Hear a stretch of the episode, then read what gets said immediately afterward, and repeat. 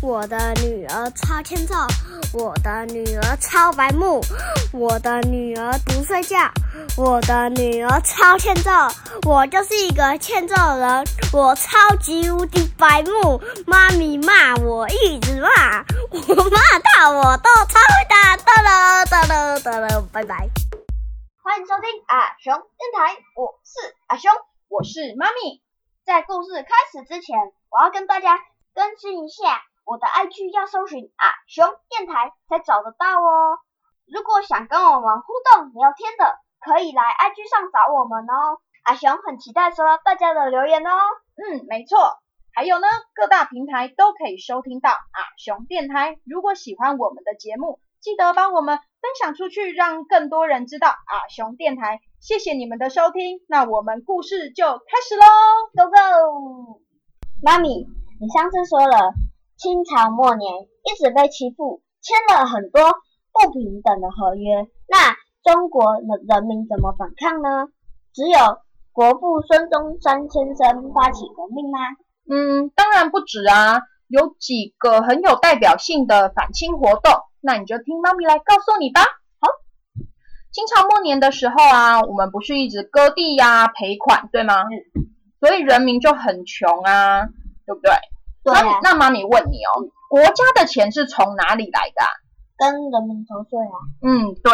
如果国家没有钱，是不是就会跟人民收税，对不对？可是清朝末年不是一直在打仗吗？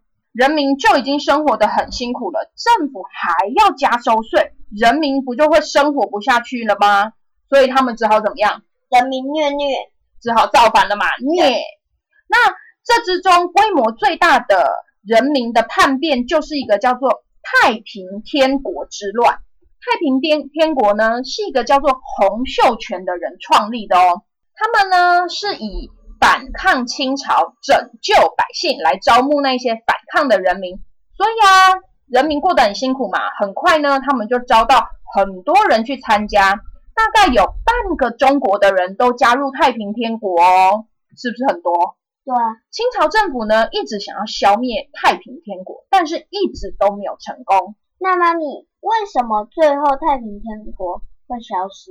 因为呢，洪秀全这个人啊，他本来说要建立一个大家有饭吃、有大家有衣服穿的有福同享的新社会，要废掉财产只有少数人拥有，就大概是像。现在的共产主义就是钱都是大家的的那种意思啦，不是皇上。对，可是呢，后来太平天国它就越来越强大嘛，那领导的人有了钱，有了钱就换换了脑脑袋啊，对不对？有了钱以后，他们就去盖豪宅，娶很多很多的老婆，过很豪华的生活。可是，一般的人民还是过得很辛苦啊。所以呢，太平天国会灭亡。是因为他们自己人去斗自己人，才让清朝有机会去灭掉太平天国。所以不是清朝真的有能力灭掉太平天国。哦，而且你知道太平天国长达几年吗？他们这个太平天国这个组织长达十多年哦，十多年太久了吧？所以啊，清朝本来就很弱了嘛，对不对？然后加上太平国天国这样乱，所以又雪上加霜喽。那妈咪，清朝其实也很强啊。嗯，为什么？因为遇到这么多次战争，还有革命，他们都没有亡国。哎呦，有道理哦，算是实力坚强了，对不对？不过其实啊，清朝也不算是不长进啦，他们也是有想办法，只不过都失败啊。哭哭，妈咪，他们做了些什么？嗯，比如说呢，他们在围剿太平天国的时候。清朝有跟英国还有法国去借军队啊，也买了英国的军舰。这个时候，清朝就发现了西方国家真的有厉害哦，他们的武器真的蛮强的所以呢，清朝也想向西方学习，他们开始推行自强运动，除了造船啊、建造武器啊，还盖了新的学校，教西方的语言。甚至呢，还派学生到国外去学西方的知识，希望能让中国变得更强大哦。那妈咪，自强运动最后有成功吗？当然嘛，没有。为什么？听起来自强运动明明很强。嗯，因为呢，不想改变的人还是占了大多数啊。再加上大部分的官员也不熟悉西方的事物，最后啊，就在甲午战争输给日本人以后，就宣告自强运动失败喽，拜拜。那后来的妈咪，嗯，在甲午战争以后啊，中国的读书人知道了日本人为什么会变强大，你知道吗？为什么？为什么？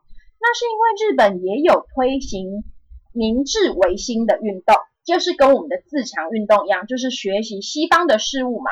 他们学习了西方的政治啊、经济跟技术。妈咪听起来跟自强运动很像，为什么日本会成功？哦，因为日本人他们很团结，全国都很支持这个运动，这也就是日本会成功的原因啦。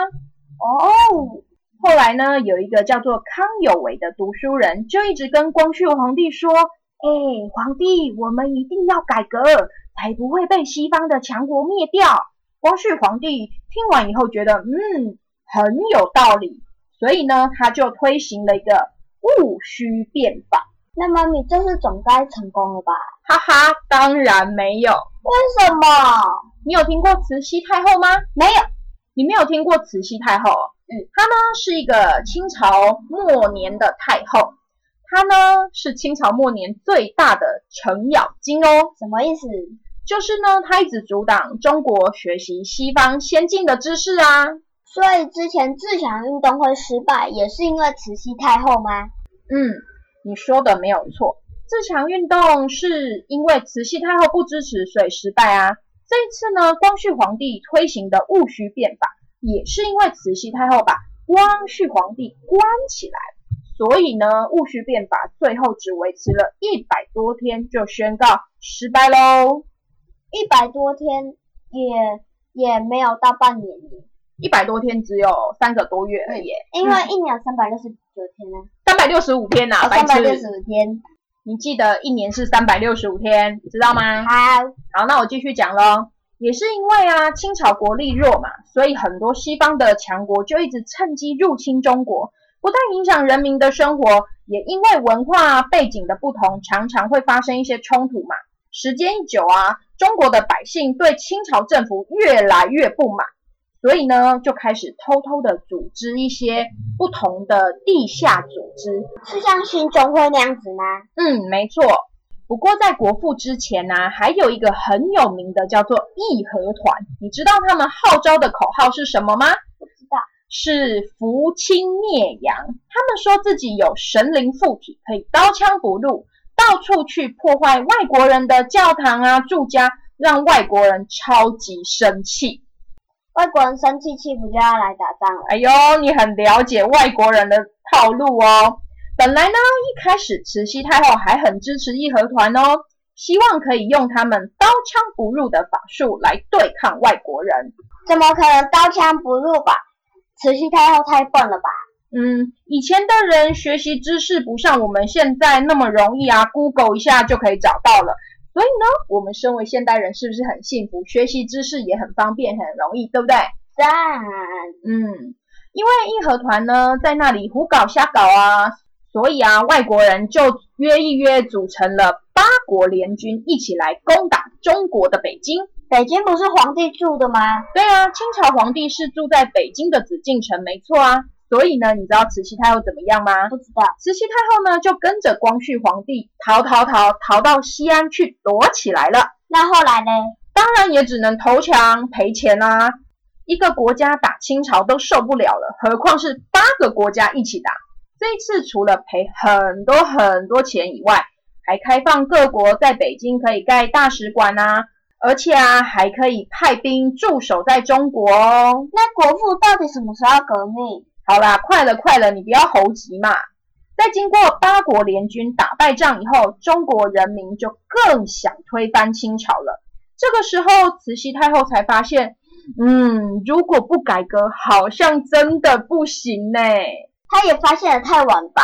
对呀，跟我一样，跟你一样，就是慢半拍。对，不过啊，推行改革后不久，慈禧太后就跟光绪皇帝先后过世啦。这时候的新皇帝变成了只有三岁的溥仪，三岁怎么当皇帝呀？没办法啊，前一个皇帝死掉以后，就要有新的皇帝继位嘛。还是伯伯？嗯，还是宝宝。所以溥仪的爸爸醇亲王载沣就帮只有三岁的溥仪处理朝中的事务啊。载沣在改革派的要求下说：“嗯，你一定要去制定宪法，组织内阁。可是内阁有十二个人，里面有七个人是皇亲贵族，所以呀，也只有表面上说改革，实际上根本没有要改革啊。哦哟，怎么会这样子？